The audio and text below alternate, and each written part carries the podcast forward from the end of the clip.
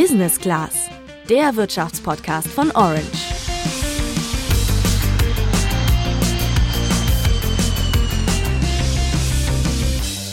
Die letzten Schultage, von vielen lange herbeigesehnt, sind aktuell Realität für Schülerinnen und Schüler, die vor ihren Abschlussprüfungen stehen. Nach der Mottowoche wartet dann das Büffeln für die Abitur- und Fachabiturprüfungen und eine entscheidende Frage. Und zwar, was machst du danach? Willst du studieren oder machst du doch lieber eine Ausbildung? Was sich zumindest aus finanzieller Sicht für dich lohnt, das klären wir in dieser Folge. Außerdem sprechen wir darüber, wie wichtig dein Studienort für dein Gehalt ist und ob der Bachelor reicht oder du doch lieber einen Master machen solltest. Auch werfen wir einen Blick darauf, wie du auch später im Berufsleben noch weiterkommen und studieren kannst und wie gut das bei Unternehmen ankommt. Ich bin Juliane. Und ich bin Tabea. Also ich wusste eigentlich schon recht früh, was ich nach dem Abi machen wollte. Das lag daran, dass ich während der Schulzeit schon einige Praktika absolviert habe und in den Schulfächern gemerkt habe, was mir lag und was eher nicht. Ja, voll der Luxus. Und was war das? Wofür hast du dich dann entschieden? Ja, mir haben Wirtschaftsthemen echt viel Spaß gemacht. Deswegen habe ich mich auch für ein Wirtschaftsstudium entschieden. Und aus den Praktikern wusste ich dann, dass ich gerne Journalistin werden möchte. Ich habe mich dann für die journalistische Nachwuchsförderung beworben und das Stipendium parallel zum Studium auch bekommen. In dem Stipendium wirst du nicht nur finanziell gefördert, sondern auch zur Journalistin ausgebildet. Und so konnte ich dann beide Interessen verbinden. Wie war das denn bei dir? Ja, ich wusste auch schon wirklich lange, dass ich Journalistin werden wollte. Und in der Schulzeit habe ich tatsächlich auch schon in der Jugendredaktion von Radio Essen mitgemacht und durfte da auch mitmoderieren. Aber ich wusste tatsächlich nicht so ganz, was ich jetzt eigentlich genau studieren wollte. Es gab halt einfach so viele Themen, die mir Spaß gemacht haben, zum Beispiel Politik, Wirtschaft und Kommunikation. Ja, und dann habe ich mich halt für ein Studium entschieden, was mehrere Themen übergreift. Und das war eben Sozialwissenschaften. Ja, und dann habe ich so wie du auch ähm, eben das Stipendium der journalistischen Nachwuchsförderung noch parallel gemacht. Tja, bei uns hat es dann wohl nicht so eine große Rolle gespielt, ob wir später mal viel verdienen werden. Als Journalist verdienst du ja keine Spitzengehälter. Die individuellen Zahlen unterscheiden sich zwar, aber laut der Online-Stellenbörse Stepstone sind es circa 42.000 Euro im Durchschnitt. Zum Vergleich nimmt man auch die anderen Berufe in die Berechnung mit rein, verdient der Durchschnitt in Deutschland rund 57.000 Euro im Jahr. Aber kleine Anmerkung vorweg, Dein Gehalt im Beruf ist nicht nur abhängig von deinem Studiengang oder deiner Ausbildung, sondern auch davon, in welcher Branche du arbeitest, von der Größe deines Arbeitgebers und vielem mehr. Trotzdem beeinflusst deine Ausbildung dein Gehalt natürlich immens. Also was solltest du für ein gutes Gehalt tun? Die Ausbildung starten oder doch lieber studieren? Das haben wir Ludger Wössmann gefragt. Er ist Professor für Volkswirtschaftslehre an der Ludwig-Maximilians-Universität in München und leitet das IFO-Zentrum für Bildungsökonomik. Dieser große Schritt zu sagen, soll ich ein Studium machen, das hat hat ja viele, äh, viel Zeit und Kostenaufwand zunächst. Also ähm, ich muss ja erstmal das Abi machen, da verdient man in der Lehre gleich schon was und dann, wenn äh, die abgeschlossenen Lehrlinge schon richtig am Arbeitsmarkt verdienen, dann verdiene ich erst noch für ein paar Jahre gar nichts im Studium. Ähm, und insofern ist das ja eigentlich auch eine Investitionsentscheidung, äh, so, so wie auch Firmen Investitionsentscheidungen treffen, wo man sozusagen zu, zunächst mal Kosten hat und später dann hofft, dass das äh, Erträge bringt, dass man später eben am äh, Arbeitsmarkt mehr verdienen kann. Ähm, die große Frage ist dann letztendlich einfach nur, ob die späteren Erträge höher sind als die ursprünglichen Kosten, also das ausgefallene Einkommen in den ersten Jahren vor allem.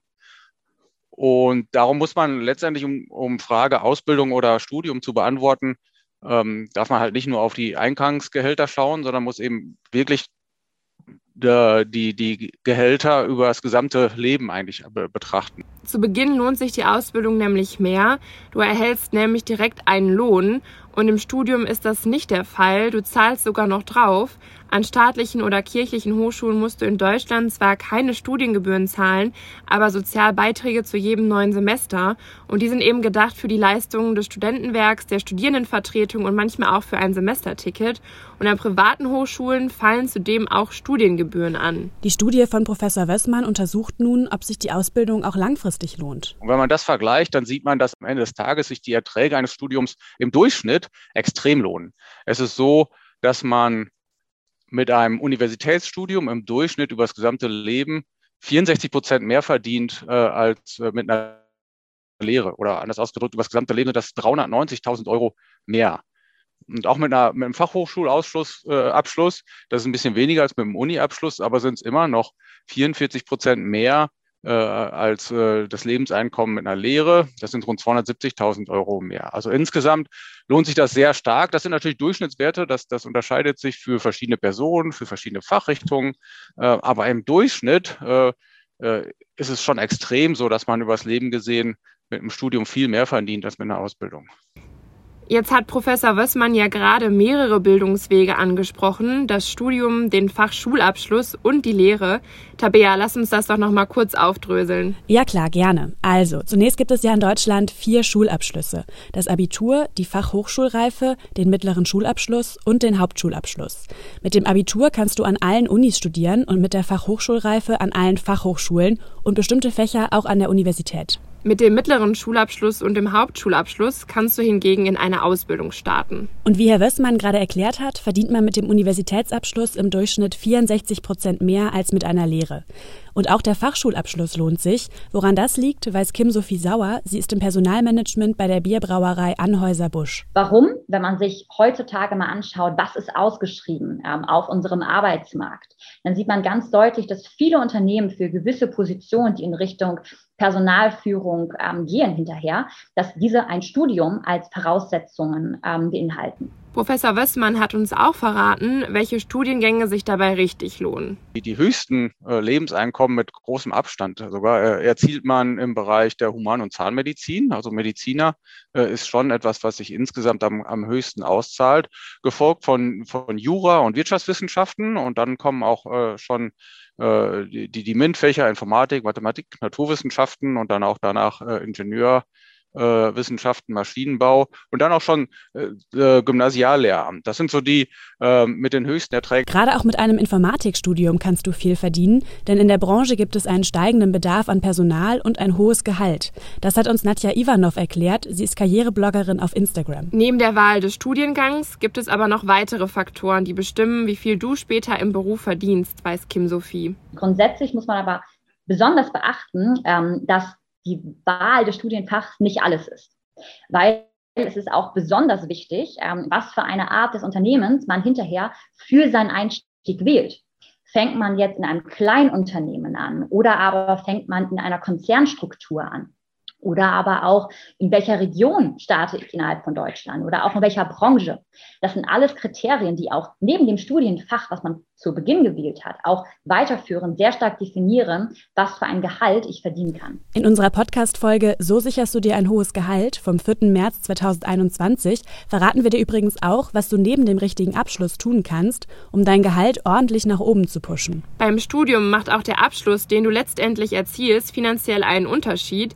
Die Daten zeigen, dass sich der Master finanziell lohnt, weiß auch Professor Wissmann. Es ist schon so, wenn man bei, beim, äh, schon allein beim Startgehalt schaut, gibt es so äh, Berechnungen zum Beispiel von, von Online-Plattformen, Stepstone, ähm, dann ist es schon so, dass man mit dem Master, ich glaube, im Durchschnitt der verschiedenen Berufe so um die 14 Prozent mehr verdient. Und wir wissen, dass diese Unterschiede mit zunehmender Erfahrung deutlich weiter auseinandergehen. Also dass, dass die Anstiege später steiler sind beim Master als mit dem Bachelor. So dass es insgesamt schon so ist, dass auch der Bachelorabschluss einen hohen Ertrag hat im Vergleich zur Ausbildung, aber es ist doch nochmal deutlich höher mit dem Master. Kim Sophie hat uns hier aber erklärt, dass das auch sehr stark vom Studiengang abhängt. Du solltest also für dich selbst prüfen, was da sinnvoll ist. Während in der Forschung manchmal sogar eine Promotion wichtig ist, benötigst du in anderen Berufen mehr die Praxiserfahrung. Da reicht dann vielleicht sogar der Bachelor. Im Schnitt lohnt sich finanziell aber der Masterabschluss wo du studiert hast, ist für Professor Wössmann hingegen durchschnittlich eher irrelevant fürs Gehalt. Also insgesamt sieht man das im, im Durchschnitt der Einkommen nicht so wahnsinnig stark. Das sind Dinge zum Beispiel, die man aus den USA kennt. Da gibt es halt die Top-Universitäten, wenn Sie nach Harvard, Stanford oder ähnliches gehen, da verdienen Sie im Durchschnitt nachher viel, viel mehr. Ähm, äh, als von einer, von einer normalen Universität. Sie haben dafür allerdings dann auch viel, viel mehr an Studiumgebühren bezahlt. In Deutschland sehen wir diese Unterschiede nicht sehr stark und ist sogar zum Teil fachspezifisch. Also das würde ich in Deutschland nicht überbewerten. Einen klaren Vorteil bei renommierten Unis sieht Kim Sophie schon. Der Vorteil, den man hat, wenn man ähm, be bekannte Universitäten wählt, und ähm, das ist ja auch Mannheim als auch Köln ähm, wird auch dazugehören, ist, ähm, dass man dort auf ein sehr großes Netzwerk ähm, zumeist stoßen kann, was äh, diese Universitäten mit lokalen ähm, Unternehmen, aber auch mit nationalen Unternehmen haben. Und ähm, das bietet dann den Studierenden die Option, sehr, sehr niederschwellig mit diesen Unternehmen Unternehmen in Kontakt zu treten, weil diese Unternehmen zum Beispiel bei Karrieretagen dabei sind, bei Karrieremessen, aber auch Praktika, Werkstudenten oder Einstiegspositionen direkt auf dem Campus ausschreiben. Und auf der anderen Seite sind solche Universitäten, die sehr, sehr bekannt und auch renommiert sind, verfügen sie zumeist über ein sehr gutes Alumni-Netzwerk. Und auch über dieses Alumni-Netzwerk hat man auch die Option, sehr, sehr niederschwellig ein Netzwerk aufzubauen. Also den, den, den Vorteil, den ich daran sehe an, an diesen Universitäten, ist, dass man zum einen durch das Netzwerk zu Unternehmen, aber auch durch das Netzwerk zu ähm, den Alumnis die Option hat, vielleicht einfacher in sein Wunschunternehmen reinzukommen. Und wenn man persönlich für sich sagt, mir ist es wichtig, dass ich ein hohes Gehalt verdiene, dann hat man da vielleicht die Option, dann halt auch ein höheres Gehalt zu bekommen, weil man mit diesem Wunschunternehmen einfacher den Kontakt aufnehmen kann. Bei deinem zukünftigen Arbeitgeber macht es übrigens auch einen guten Eindruck, was du neben deinem Studium gemacht hast, sagt Kim Sophie. Das ist nämlich die Berufserfahrung, die ein Kandidat mitbringt, eine Kandidatin mitbringt, ähm, die diese Person bereits durch Praktika erworben hat, ähm, durch Werkstudententätigkeit, aber auch durch eine Aushilfe Hilfstätigkeit. Weil das zeigt auf, dass diese Person auch sehr leistungsfähig und auch stressresistent ist, dass sie parallel zum Studium auch noch ähm, andere Nebentätigkeiten durchführen kann. Das zeigt ja auch, dass man dadurch auch gewisse Schlüsselqualifikationen schon gesammelt hat. Und du hast eben auch noch mal einen wichtigen Punkt angesprochen. Das ist natürlich auch das soziale Engagement. Auch das ist eine sehr, sehr wichtige Thematik, ähm, wo man auch als Studierender oder als Studierende sich einbringen kann und was auch in Unternehmen ähm, gut ankommt. Doch ein Studium muss nicht immer bedeuten, dass du finanziell viel besser dastehst als mit einer Ausbildung. Es gibt nämlich auch Studiengänge, mit denen man durchschnittlich finanziell insgesamt nur leicht mehr als in der Ausbildung verdient. Und welche Studiengänge das sind, weiß Professor Wössmann. Es gibt andere Studienrichtungen, wo dann der Vergleich mit, einem, äh, mit einer Ausbildung ähm, schon nicht mehr sehr stark ausfällt. Also äh, Studi äh, Studienfächer im Bereich äh, Sozialarbeit oder Kunst und Kunstwissenschaft sind zum Beispiel Beispiele dafür. Da verdient man insgesamt im Durchschnitt immer noch leicht mehr als im Durchschnitt mit einer Ausbildung, aber der Unterschied ist äh, nur noch sehr, sehr klein. Wenn wir uns die Ausbildungen anschauen, gibt es auch Unterschiede im Gehalt. Professor Wössmann hat uns im Gespräch erzählt, dass sich eine Ausbildung vor allem in den Bereichen Finanzen, Banken, Versicherungen, Verwaltung, Recht und Steuerwesen finanziell lohnt. Äh, am anderen Ende relativ niedrige äh, Erträge, äh, niedrige Einkommen erzielt man im Bereich Friseurgewerbe oder Schönheitspflege oder auch Landwirtschaft, Ernährung, Gastgewerbe.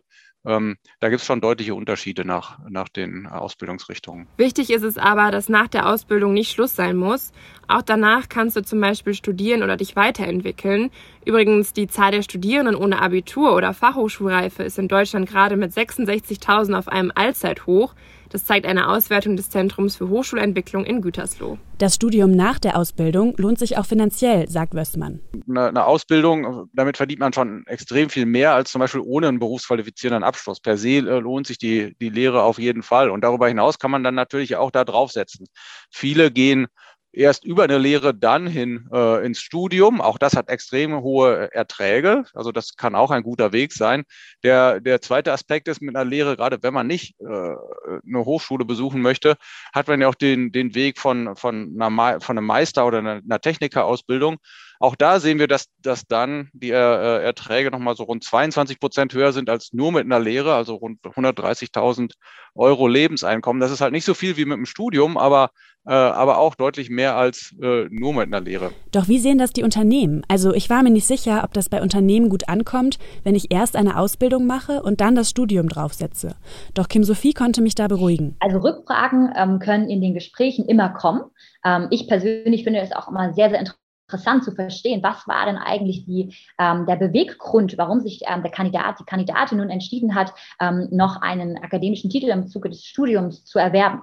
Ähm, ob das einen Nachteil darstellt, ähm, ich würde die Frage mit Nein beantworten. Es kann sein, dass in manchen Unternehmen dies als ein Nachteil gesehen wird. Unterm Strich ähm, glaube ich aber nicht, dass es der Fall ist. Ich persönlich finde es immer gut, wenn, ähm, wenn Kandidaten, Kandidaten interessiert sind, ähm, sich auch noch akademisch weiterzuentwickeln. Und man muss ja auch betrachten, dass zum Beispiel ähm, der MBA, das ist ja der Master of Business Administration, ähm, ist ja als Beispiel ein ganz klassischer Verlauf, wo wir häufig ähm, Kandidaten haben, die einen technischen Hintergrund haben und die dann, um später auch in die Führungsposition zu kommen, noch einen MBA nach mehreren Jahren Berufserfahrung draufsetzen. Und das ist ja letztendlich das gleiche Modell und das wird auch nicht kritisch gesehen. Also um kurz gefasst diese Frage zu beantworten, ähm, nein, für mich ist es kein Nachteil, wenn man sich später nochmal entscheidet, ein Studium draufzusatteln. Man sollte immer eine Begründung dabei haben, wenn man in das Bewerbungsgespräch reingeht und das einfach gut verkaufen. Das Stichwort Self-Selling ist da immer besonders relevant. Übrigens, Tipps für deinen Lebenslauf geben wir dir in der Folge vom 8. Juli 2021 und Tipps, wie du jedes Bewerbungsgespräch meisterst, in der Folge vom 12. November 2020. Im Gespräch hat Nadja auch nochmal betont, dass es letztendlich auch darauf ankommt, was man selber aus dem Studium oder der Ausbildung macht. Äh, man kann sich selbstständig machen in seinem Bereich. Also wenn ich jetzt an die ganzen Handwerker denke, die eine Ausbildung im Handwerk gemacht haben, also die, bei denen boomt es jetzt äh, ziemlich und äh, wer sich da jetzt selbstständig macht, hat auch sehr gute Karten. Ja, aber im Endeffekt hängt vieles natürlich auch von der eigenen Initiative ab. Also ich meine, es gibt natürlich auch äh, zum Beispiel berühmte Friseure, die super viel für ihre Arbeit im Endeffekt dann nehmen, aber es sind halt wirklich dann so Ausnahmefälle. Ähm, von daher ähm, würde ich trotzdem empfehlen, immer ein bisschen zu schauen, was einem dann doch persönlich interessiert und einem mehr liegt. Ähm, ich kann jedem nur raten, nicht nur auf das Geld zu schauen, weil wenn man eben etwas tut, was einem wirklich Spaß macht und wo man sehr gut drin ist und äh, talentiert drin ist, dann wird man immer Wege finden, das auch profitabel zu tun. Tja, Juliane, es gibt also noch Hoffnung für uns, würde ich sagen. Und damit sind wir auch wieder am Ende einer Folge angekommen. Jetzt würde uns natürlich noch interessieren, wie ihr das seht. Wie wichtig ist die Ausbildung fürs Gehalt? Schreibt uns das gerne über unseren Instagram-Kanal orange-by-handelsblatt. Und wie immer freuen wir uns auch über eine Bewertung bei Spotify und Apple Podcasts. Und wenn du über alle News von der Börse und aus der Politik informiert bleiben willst, dann schau doch mal auf handelsblatt.com kaum vorbei. Da haben wir ein besonderes Vorteilsangebot für ein Handelsblatt-Abo für dich reserviert. Den Link dazu findest du in den Show Notes. Wir sind dann nächste Woche wieder für euch da. Bis dann und macht's gut. Ciao!